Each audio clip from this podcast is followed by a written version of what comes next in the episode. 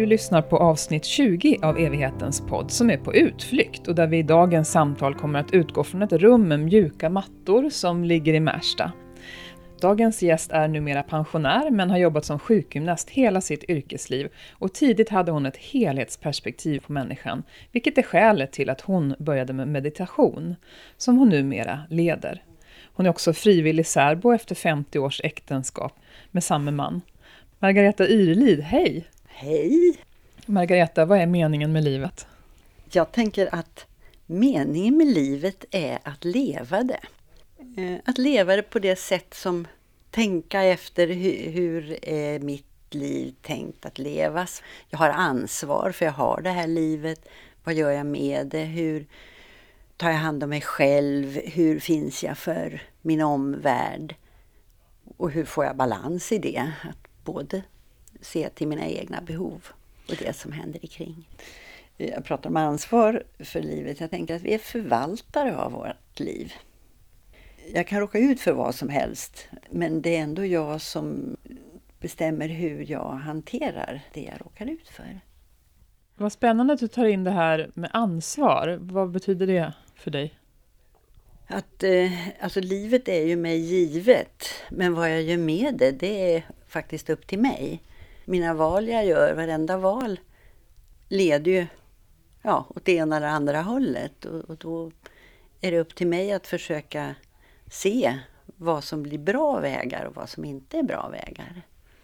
Det här med meningen och ansvar och så, eh, tänker du att det är främst på en individuell nivå eller på en kollektiv eller både och? Både och. För jag tänker, ja, då kan man ta in Martin Bober, jag och du, att jag lever ju inte isolerat utan jag är ju, påverkas ju av min omgivning. Och jag påverkar min omgivning. Så att vill jag ha ett bra, ansvarsfullt liv så behöver jag ju se till hur det ser ut runt omkring också.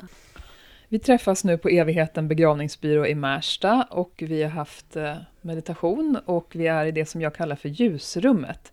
Längst in i lokalen finns det ett rum med vitmålade väggar, kuddar och saccosäckar att sitta på och som en kampsportsdojo med en matta och i ena hörnet som en säng med en uppvärmd stenplatta och ljusterapilampor ovanför. Vill du lägga till någonting i beskrivningen av det här rummet? Jo, men man kan lägga till att plötsligt så måste det ställas in någonting här för att det får inte plats i de övriga utrymmena och det är okej. Okay. Det är inget rituellt över rummet så utan det är en möjligheternas rum. Vad händer med dig i det här rummet? Det är egentligen det är att jag ger mig den tiden. Rummet är inget magiskt så. Det är det vi gör, att vi ger oss tiden att vara i det vi är, som är det viktiga. Du har kommit hit så gott som varje tisdag klockan åtta på morgonen i två års tid. Vad är det som får dig att, att komma hit, oavsett väder och vind och kliva upp tidigt och så, fast du är pensionär och kan sova om du vill? Jag tror att det är för att det här med meditation är viktigt, men jag är inte en sån som sitter hemma och mediterar morgon och kväll. Men det här ger mig, dels som pensionär så ger det mig en veckorytm. Ja, jag, jag vet att på tisdagen så har jag det här att starta upp med på morgonen. Och sedan så är min idé om att meditera, det är inte att göra det just när man gör det, utan att få det att färga av sig på resten av veckan. Och, och då, den här regelbundenheten gör att jag blir påmind. När du pratar om färga av sig, kan du säga något mer om det? Ja, jag tänker så här att jag mediterar inte för att bli en duktig meditatör. Utan jag mediterar för att påminna mig om här och nu och att, att bara vara. Och kanske att jag blir bättre och bättre på att, ja men om jag Ja, nu står vi ju knappt i köer längre, men om jag står två meter ifrån någon för att köa på någonting istället för att tänka, åh, sån tid det tar. Tänka, nu står jag här. Ja, och ännu mer när det inte funkar i Zoom eller Teams-möten, att hinna tänka, ja, men okej, nu är det precis så här. Och det ser jag som någon slags eh, bieffekt av meditationen. Mm, att du får mer tålamod och kan vara mer accepterande till Absolut. sånt som du kan påverka, eller? Absolut, mm. absolut. Mycket att det är som det är. Och det är gott så. Vi har just mediterat och jag tänkte att vi ska höra lite av hur du inledde detta. Känn efter hur du har landat. Känn efter vilka delar av dig som bärs väldigt tydligt av underlaget av hela jordklotet. Och tankarna vi har, ja de kommer i alla fall till mig. De kommer men jag låter dem passera. Så det är bara att låta det vara som det är. Tankar kommer, tankar går. Släpp dem så mycket det går. Jag är här och kan inte vara någon annanstans än här. Så är det alltid. Nuet är mitt livsrum, min plats på jorden. Man säger att nuet är flyktigt när det är tiden som flyr. Nuet är alltid här. Du pratade om tiden och nuet och att nuet ja. är det enda vi vet. Mm. Vad är poängen för dig med att påminna oss om det? Det hänger ihop med det med meningen med livet egentligen. Att nuet är det vi vet. Att det är ingen idé att oroa mig för det som komma skall. Och det är ingen idé att hålla på och älta det som blev knasigt. Vilket inte betyder att jag inte ska gå tillbaka och tänka vad ger det som blev knasigt mig för erfarenheter inför framtiden.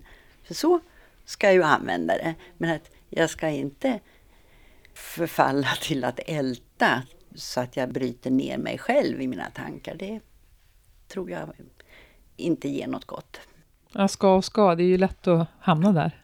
Ja, men då tänker jag att den här meditationen med att tänka, ja men tankarna får komma. Att det finns något sånt där att du kan inte hindra fåglarna att flyga ner i håret på dig, men du kan alltid hindra dem från att bygga bo där. Du började med lite rörelse, hur kommer det sig? Och jag fick lite sådär, tänkte att det var qigong och lite tai chi och du blandar lite? Jag blandar hej vilt för att jag har ju så lång tradition. Jag har hållit på med meditation. Jag var på den första retriten på 70-talet och jag har hållit på med tai chi sedan 80-talet. Jag har hållit på med avspänning i mitt jobb och så här. Så jag blandar väldigt. Men rörelserna innan, det är dels lite egoistiskt. Jag är lite lågtryckare, det vill säga jag har ganska lågt blodtryck. Så om jag bara skulle komma och gå hit och så bara gå in och sätta mig så är det stor risk att jag skulle svimma, att jag skulle få lov att böja, mig, böja ner huvudet under meditationen för att trycket är för lågt. Men genom att promenera hit, vilket jag då gör, och dessutom ha de här rörelserna så vet jag att vi allihopa har fått igång kroppen för att den sen kan sitta i lugn och ro. Du har hållit på med meditation ända sedan 70-talet. Vad skulle du säga att mediterandet har gett dig? Ska jag vara riktigt drastisk så kan jag tänka mig att det har väl räddat livet på mig. Jag har fått ett redskap att inte smälla i taket ideligen när saker händer. För det tror jag är onyttigt för kroppen. Jag hade en ungdom när jag hade ont i huvudet jättemycket. Det har jag ju inte nu. Du sa att mediterandet kanske till och med räddat livet på dig på ett sätt. Vad tror du skulle hända om vi fick in något slags mediterande i livet mer i vardagen? Fler utav oss? Jag tror det skulle göra gott. Jag vet att man har provat i skolor att ha antingen alltså meditation eller träning i närvaro här och nu och så här. Och det har varit väldigt bra, både för inlärning och för måendet. Vad säger forskningen om det här med meditation och eventuella effekter så att säga? Jag vet inte av att det finns någon forskning som säger att det botar några sjukdomar. Däremot så är det ju så att det minskar spänning och det hjälper oss att hantera, upptäcka vad som händer i kroppen och hur vi hanterar det, så det är bra. Men för mig har det varit väldigt viktigt eftersom jag då har ett helt yrkesliv som fysioterapeut att göra en åtskillnad mellan alternativmedicin och eh, det som är vetenskapligt underbyggt. Jag har varit väldigt noggrann med att säga att det här är för avspänning, det är inte för att bota sjukdom. Men skulle jag påstå det, då är det ju att jag kan bli av med legitimationen. För det, det är viktiga saker att hålla isär vad vi vet och vad vi tror. Med tanke på att du har hållit på med meditation så länge och också jobbat länge som sjukgymnast, det heter ju numera fysioterapeut.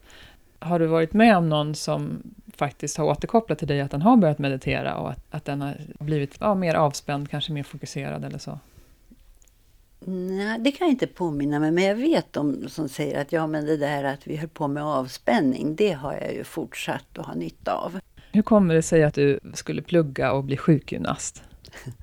Jag kommer väl som många i min generation från att förfäderna var väl drängar och sen blev de väl bönder och sen blev de lärare och sen blev de läkare. Och vad skulle jag då bli? Läkare visste jag att det ville jag inte bli för det såg jag att det, ja, dels trodde jag inte jag skulle klara det och att det var väldigt hårt arbete. Men samtidigt, ja, men jag måste ju bli akademiker. Det skulle ha känts svårt tror jag för mina föräldrar om jag inte skulle ha blivit det. Och då hittade jag det här med sjukgymnast, som det då hette. Och det var ju att få jobba med människor. Och så kom jag efter ett års försök in på sjukgymnastutbildningen. Och hur rätt eller fel blev det valet för dig? Jätte, jätterätt. På vad sätt? Det har varit helt fantastiskt. Under utbildningen så var det ju väldigt mycket fysiskt, man eh, röra sig och röra så. Men inom ramen för mitt jobb har jag ju kunnat ändra om. Började med mycket neurologi, rehabilitering och då var det att hålla ordning på muskler och nerver. Men sen upptäckte jag ju att ibland var det inte det som var problemet utan det var tankar och spänningar och saker runt omkring. Så då gick jag in väldigt mycket på kroppskännedom. Sen har jag jobbat med inom äldreomsorgen och jag de senaste 15 åren av mitt yrkesverksamma liv så jobbade jag med funktionshindrade barn. Det var jätteroligt. Nej, det har varit ett toppenval. Du trodde att det här med sjukgymnastik bara hade med muskler att göra i början. Vad vill du ha sagt med det? Att jag inser att det är så mycket annat. Musklerna är ibland vår dagbok. Och vill jag inte veta vad det står i den där dagboken så kanske jag måste vara spänd för att släppa de där spänningarna så kommer några upplevelser i mitt liv fram som jag kanske behöver hjälp för att ta tag i. Och det har jag varit med om när jag håller på med avspänning, att någon börjar gråta och, och berätta något som inte hör till det man på sjukhuset trodde var sjukdomen. Var på någonting släpper. Menar du med det att hur mycket vi än anstränger oss för att förtränga tuffa händelser, där kroppen ju är involverad eftersom den är med oss hela tiden, så sätter det spår? Absolut. Mm.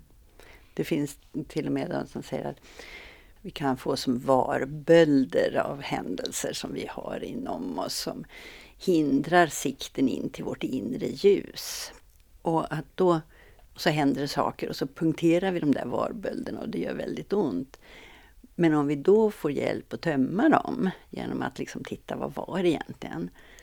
Så kan det läka ihop. Det kan bli ett litet ärr kvar men det blir ändå mycket mindre hinder för ljuset som vi ändå bär i vårt inre. Ja, så då kan, vi, då kan ljuset sippra fram, det kan inte göra det annars? Det blir ju större hinder om det är en stor varböld än om det är ett litet, litet ärr. Mm. Redan på 70-talet så insåg du vad då? Alltså... Ja, men det är ju det vi pratar om. Jag gick någon kurs i hur armbågen skulle röra sig eller någonting. Medan jag då kom på, nej, det är hur hela kroppen är.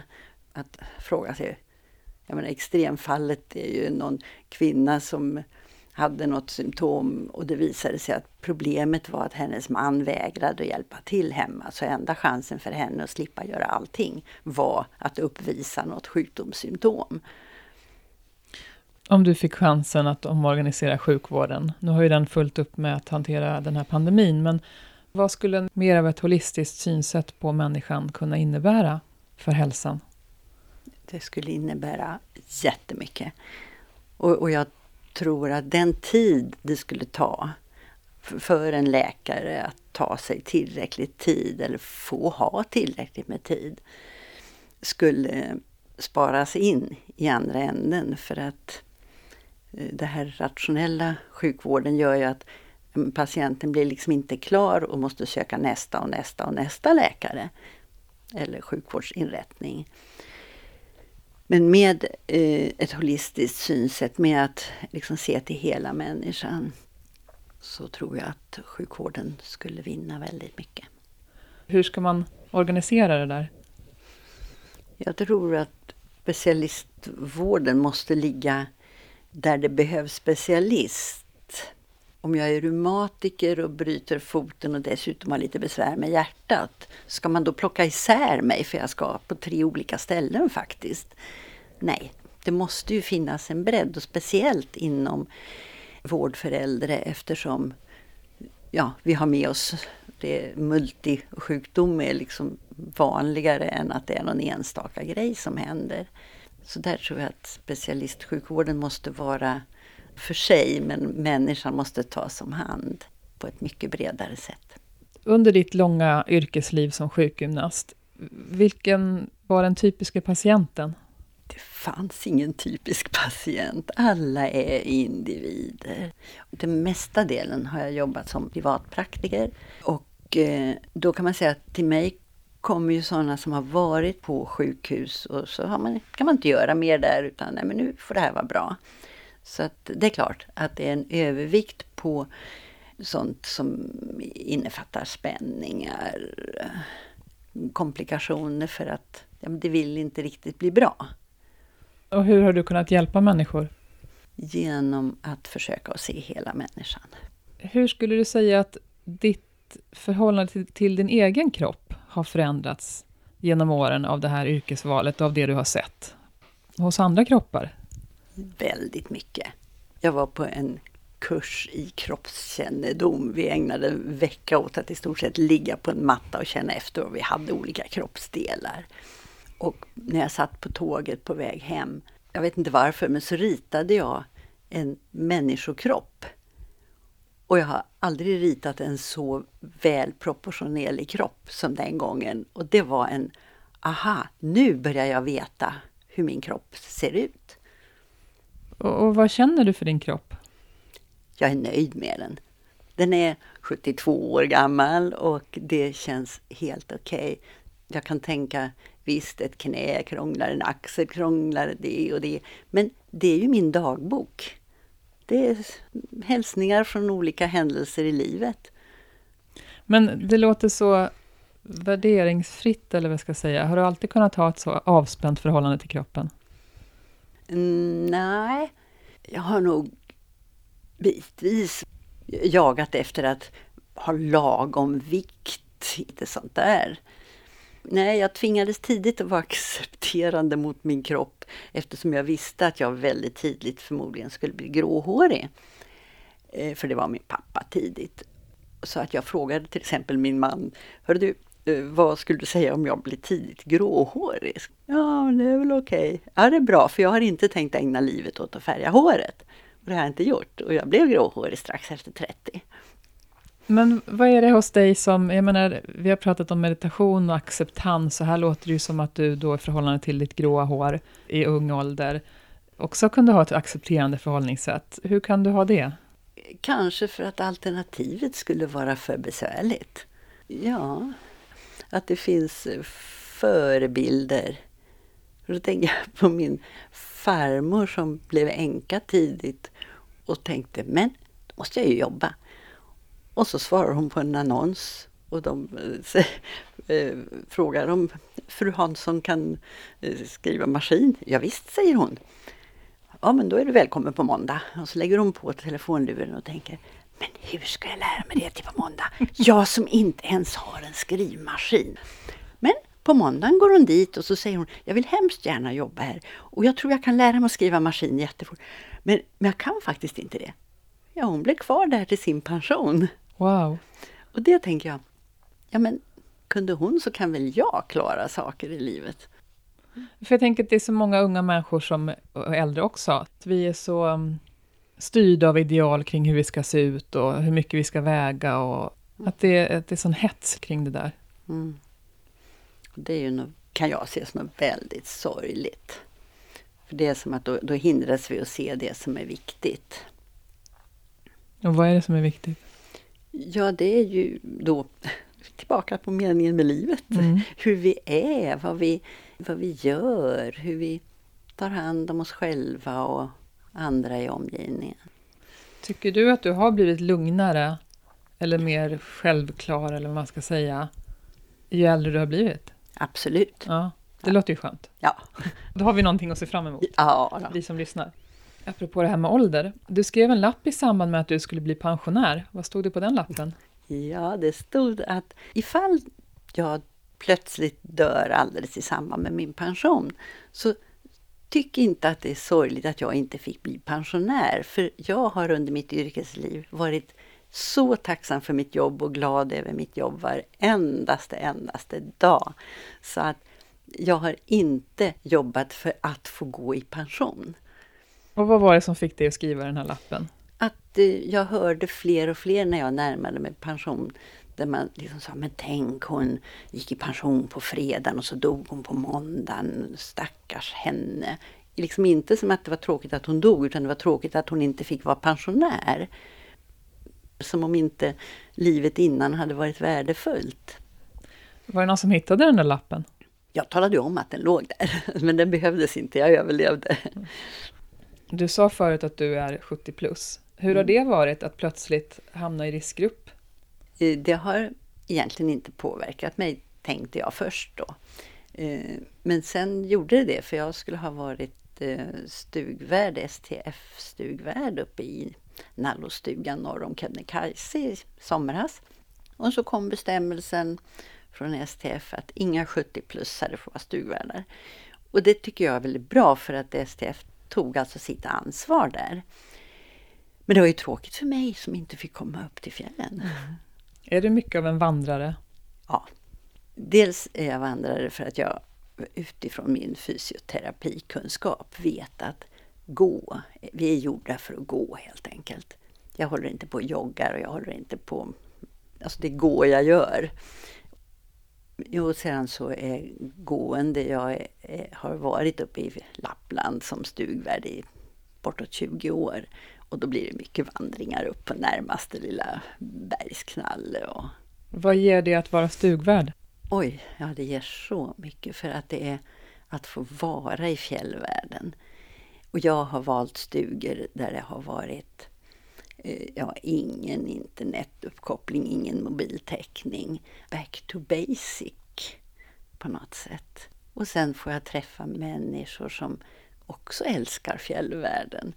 Och, och vi träffas utifrån, ja vad har du sett för spännande idag? Och vi pratar inte yrken, vi pratar inte social status, utan vi pratar här och nu. Och det är jättefint. Det låter lite meditativt. Det är mycket meditativt, absolut. Coronapandemin har för dig inneburit att du inte har kunnat vara stugvärd, men i annars har det inte förändrats så mycket vardagen, eller? Inte, Det har blivit lite tråkigare. nej, Nej. inte ens det. Vi är många som vi träffas ute och det passar ju mig då med mina vandringar. Nu har jag ännu fler kompisar som går ut och går. Och så har jag ju dessutom som 70 plus, jag är inte jättedatavan även om jag har varit, ja, använt dator en del. Men nu är det Zoom och Teams och det är ju liksom bara att tugga i sig, att se till att ja, lära mig det. Och det är ju roligt.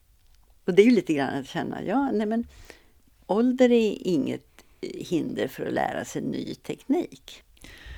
Jag tänker på det att du har jobbat som sjukgymnast hela livet och nu är det ju väldigt många som jobbar hemifrån i utökad grad, de som kan göra om sina jobb till hemmajobb. Vad är, tänker du blir viktigt utifrån kroppen och dess behov när vi sitter framför kanske en liten skärm, en liten konstig ställning. Vi kanske inte bor så att vi kan ha ett eget rum där vi får vara helt i fred, som är tyst från ljud. Det kanske är barn som har distansundervisning hemma eller djur som behöver en eller, eller så. Vad är viktigt? Jag kan tänka som när vi mediterade här i morse så händer det saker. Det kommer några och det rör på sig för vi är ju på ett ställe som är en arbetsplats. Men det hindrar ju inte att vi sitter och mediterar när vi mediterar. Och det tror jag att vi kan öva oss på. Att respektera vårt eget arbete så pass att vi klarar att säga nu sitter jag och jobbar med det här. Det andra får vänta. Du säger ja, ett eget rum då, Virginia Woolf där. Men det är ju inte alla som har ett eget rum. Men Virginia Woolf säger att det behöver inte vara ett fysiskt rum. Det kan vara en bänkskiva där du kan säga där har jag mina grejer. Ni får bara inte lägga grejer där, det är min arbetsplats. Så man kan skapa ett mentalt eget rum med lite fysiskt rum också. Och på vad sätt kan det ha betydelse? Att ha ett eget mentalt rum i alla fall? Att det gör det lättare att eh, freda sig själv. Vi har rört oss här fram och tillbaka i tiden. Jag tänkte vi skulle prata lite om, om din eh, parrelation. Du och din man, ni gifte er för 50 år sedan. Vad var det som fick er att göra det? Vi var så kära i varann förstås. ja. Hur länge hade ni känt varandra? Två år. Och det var i en tid när det började komma det här med att man blev sambo bara. Men eh, det var otänkbart med, med familjebakgrund. Alltså, det hade blivit väldigt svårt. Nej, så det var självklart att vi gifte oss. Och ändå så är det så att ni är fortfarande ett par, men för tio år sedan flyttade du hemifrån, som du formulerade. Hur kommer det sig? Ja, jag tog nog på mig min mans stress, som han nog inte uppfattade att han var så stressad, men jag kände att jag blev mindre stressad när han inte var hemma. Och det kändes som någon slags varningssignal att nej men det här är inte bra, så här ska det inte vara.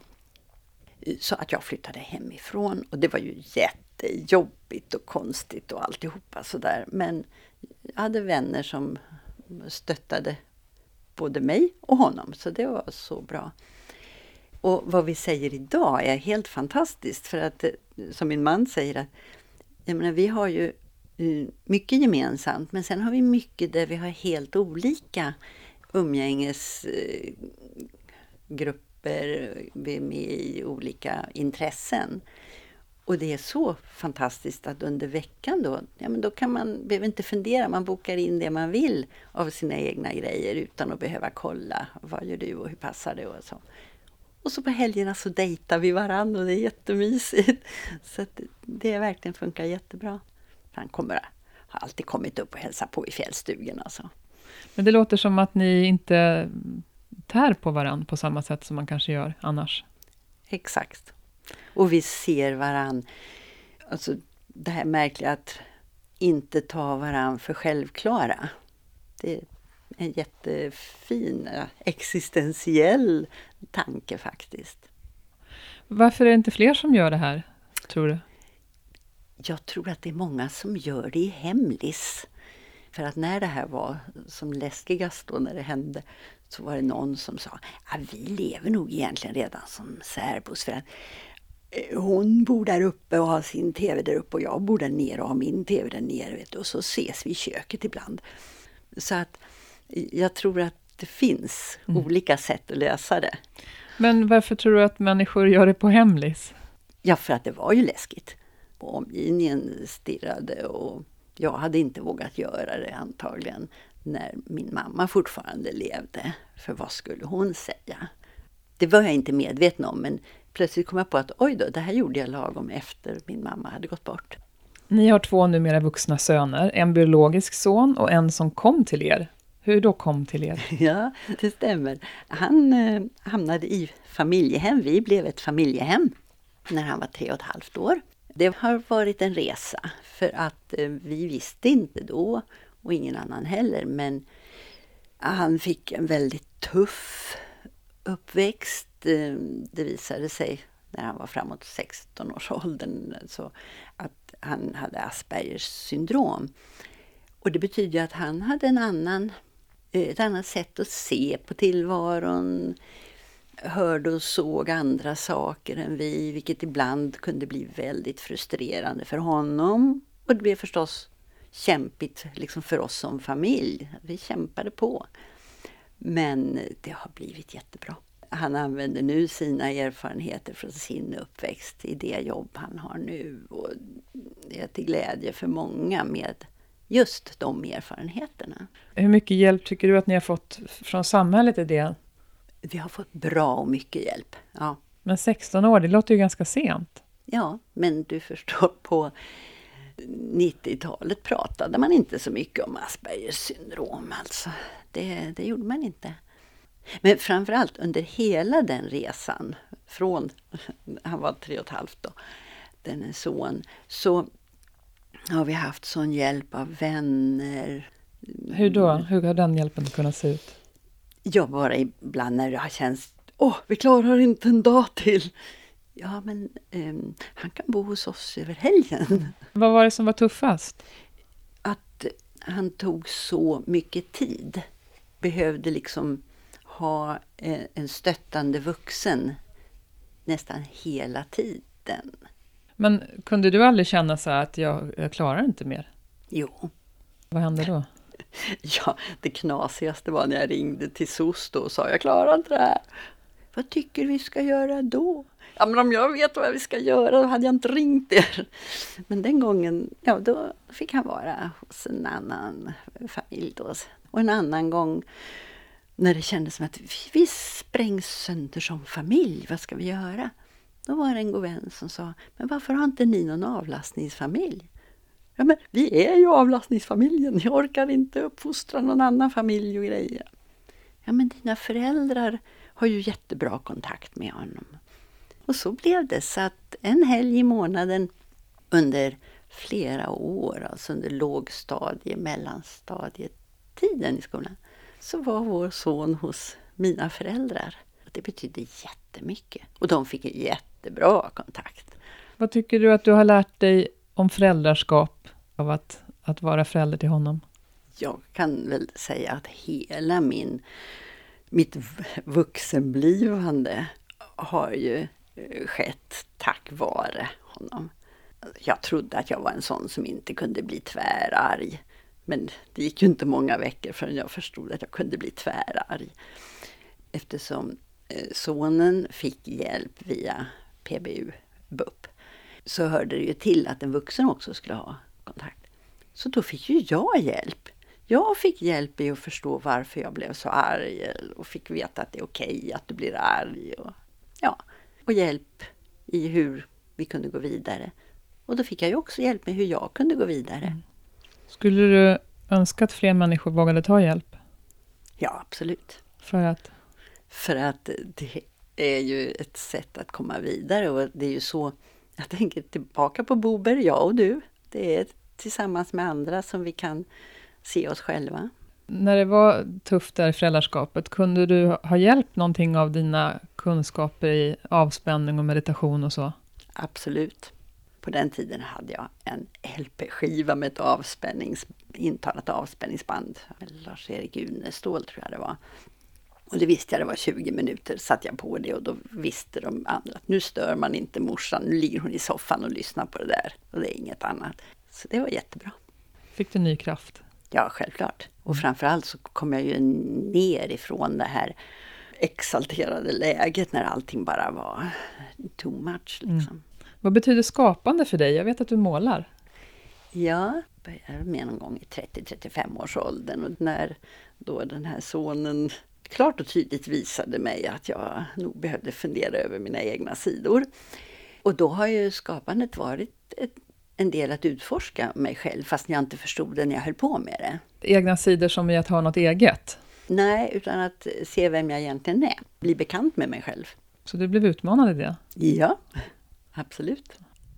Du är aktiv i Sätuna kyrka. Vad innebär det? Vad, vad, gör du där så att säga? Jag leder vandringar, eller vi är flera som gör det. Och egentligen är det, skulle man säga, walk and talk. För så blir det ju, vi träffas. Vi träffas utomhus. Eh, vi fikar utomhus. Till och med när det är snö i luften och så. Men det är, det är jättefint mötesplats. Dels har jag varit med och ha en Fairtrade-gudstjänst. Vad innebär det? Att vi tog upp det här med rättvis handel och det kristna budskapet är ju ungefär samma sak, kan man säga egentligen. Jag har varit med och ha mina tavlor, så vi hade andakt utifrån min coronasvit. Det är verkligen ett nytt begrepp, coronakonst. Vad innebär coronasvit?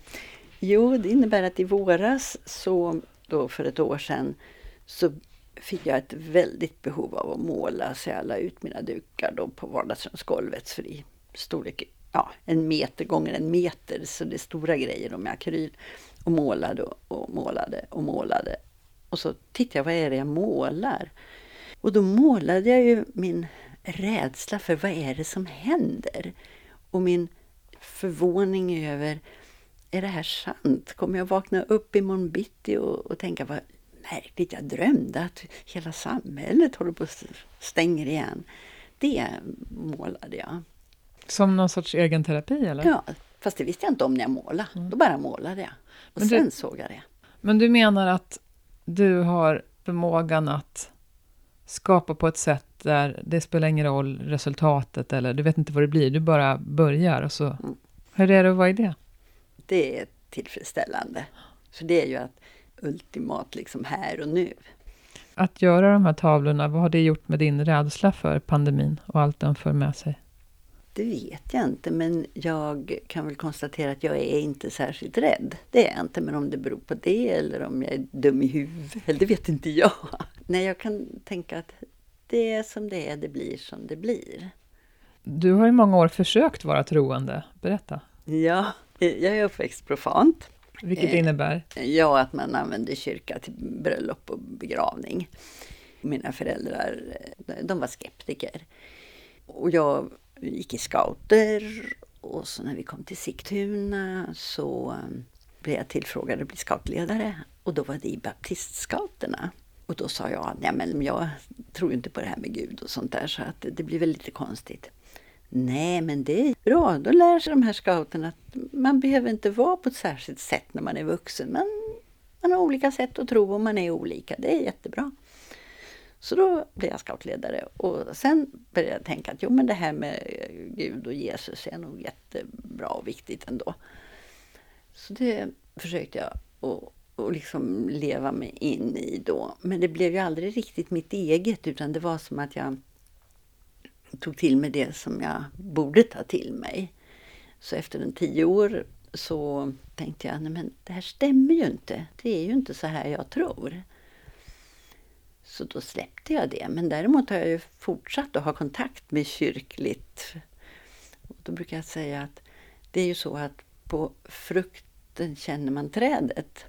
Och att människor som har tro, de gör så bra saker. Så i de sammanhangen så vill jag gärna vara. Så att jag har fortsatt med kvinnofrukostar i Salemkapellet och i Sigtuna. Och jag var under många år med i en konstgrupp i Mariakyrkan. Och nu är jag ju då i Sätuna kyrkan och jag har lett retriter på Sigtuna stiftelsen och meditationskurser på Breidagård och andra ställen. Så. Din man kallar dig för religiös vilde. Vad vill han ha sagt med det? jag tror att det är just att, ja, ingen fast förankring. Men du hade inga problem med det? Nej, ja, någon gång frågade jag, ska jag ha dåligt samvete för att jag liksom inte är på ett ställe och engagerar mig. Då var det en klok kvinna som sa Nej men du är gränsöverskridande. Det behövs sådana som du. Och det tog jag till mig. Vi pratade lite om rädsla förut. Hur rädd är du för att livet kommer ta slut en dag? Jag har sedan väldigt lång tid tillbaka sagt nej, jag är inte rädd för att dö. Men det säger jag fortfarande. Förvisso vet jag ju inte den dagen det blir skarpt läge, om jag då kommer att få igen det. Då. Men nej, jag frågade min pappa när han var gammal då, om han var rädd för att dö. Då svarade han, nej inte ett dugg, jag har ju provat två gånger. För det visade sig att hans hjärta hade ju stannat vid någon operation och sådär och så hade de skakat igång det igen då. Så jag sa, det var ju bara som att somna.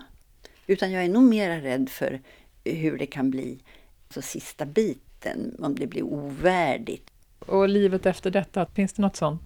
Inte i min värld, nej. Och det är okej okay för mig, för att det är livet här och nu som har varit värt att leva. Men för dig är det okej okay att vi återgår till jorden?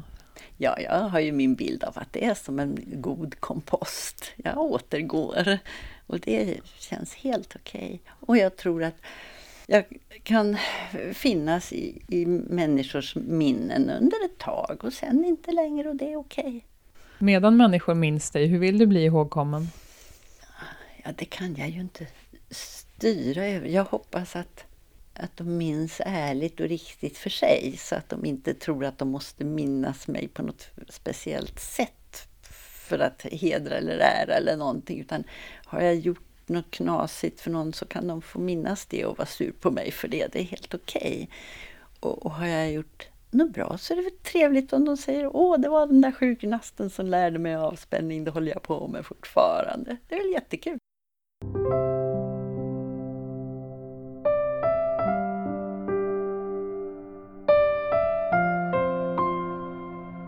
Det berättar Margareta Yrlid här i Evighetens podd.